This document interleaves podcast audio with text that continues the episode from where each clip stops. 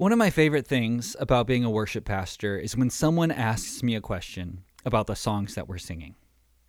Seriously, some may shy away from this task, but for me, when someone is able to recall the words that we're singing and desires to know more about what they mean and where they come from, I see that as an opportunity to grow in our knowledge of God and of His Word. One of my favorite modern hymns is Come Behold the Wondrous Mystery. This gospel centered and theologically rich hymn has a lot to teach us about who Jesus is. And I was once asked a question about one of the lines in the second verse of this hymn. The text is as follows Come, behold the wondrous mystery, he the perfect Son of Man. In his living, in his suffering, never trace nor stain of sin. See the true and better Adam come to save the hell-bound man. Christ, the great and sure fulfillment of the law, in him we stand. What does it mean when the song refers to Jesus as the true and better Adam? This was the question that I was asked. And initially, it may seem a bit strange that we would refer to Jesus, who we consider to be our Messiah, in a similar vein as Adam, to whom we attribute the fall of humanity. Let us consider briefly a couple of things that we know about Adam and Jesus from Scripture. You can see these text references uh, in the notes below the podcast. And if you uh, want to spend a little bit more time in these texts, I would encourage you to um, take a look at those. We're told in Genesis 2 and Genesis 3 that Adam was created by God. We are told that Adam and Eve succumbed to temptation and we're told that Adam and Eve were now fallen, sinful, and cursed. We're also told that this is a curse that continues throughout all of humanity. In Paul's writing to the Romans in uh, chapter 6, verse 23, we're told that the wages of sin is death. So contrast that reality to what we know about Jesus. We're told in the prologue to John, John 1, and in Paul's letter to the Corinthians in 1 Corinthians 15 that Jesus is the creator. We're told that Jesus was fully God and fully man. We're told in Matthew 4 that Jesus was tempted in the desert by Satan, and yet he remained sinless.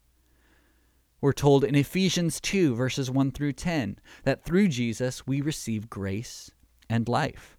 And we're also told in that verse that we are dead to sin, but alive in Christ.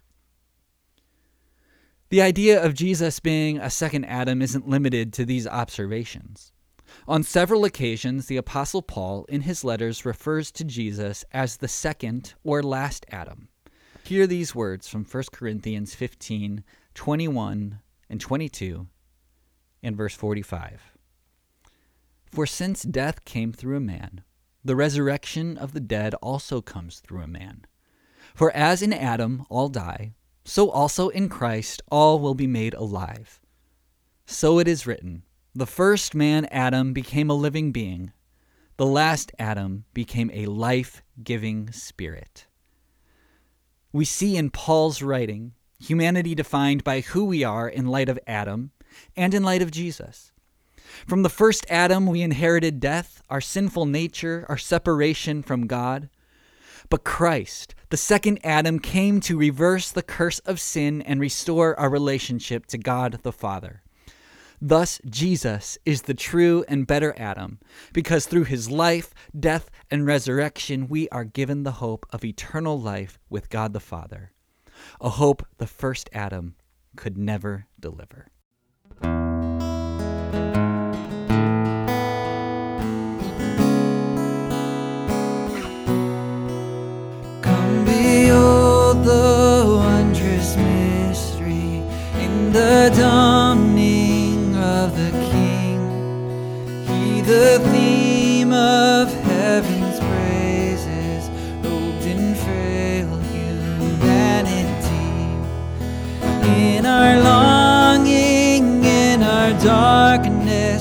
Now the light of life has come. Look to Christ who condescended took on flesh to ransom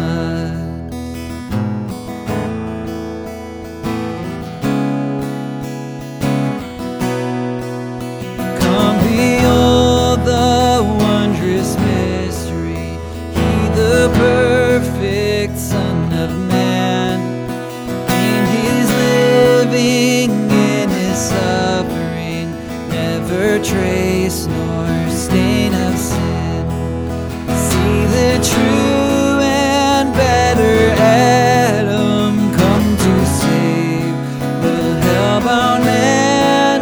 Christ, the and sure fulfillment of the law, in Him we stand.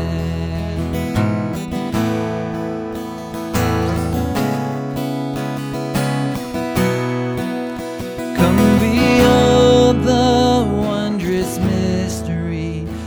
Christ the Lord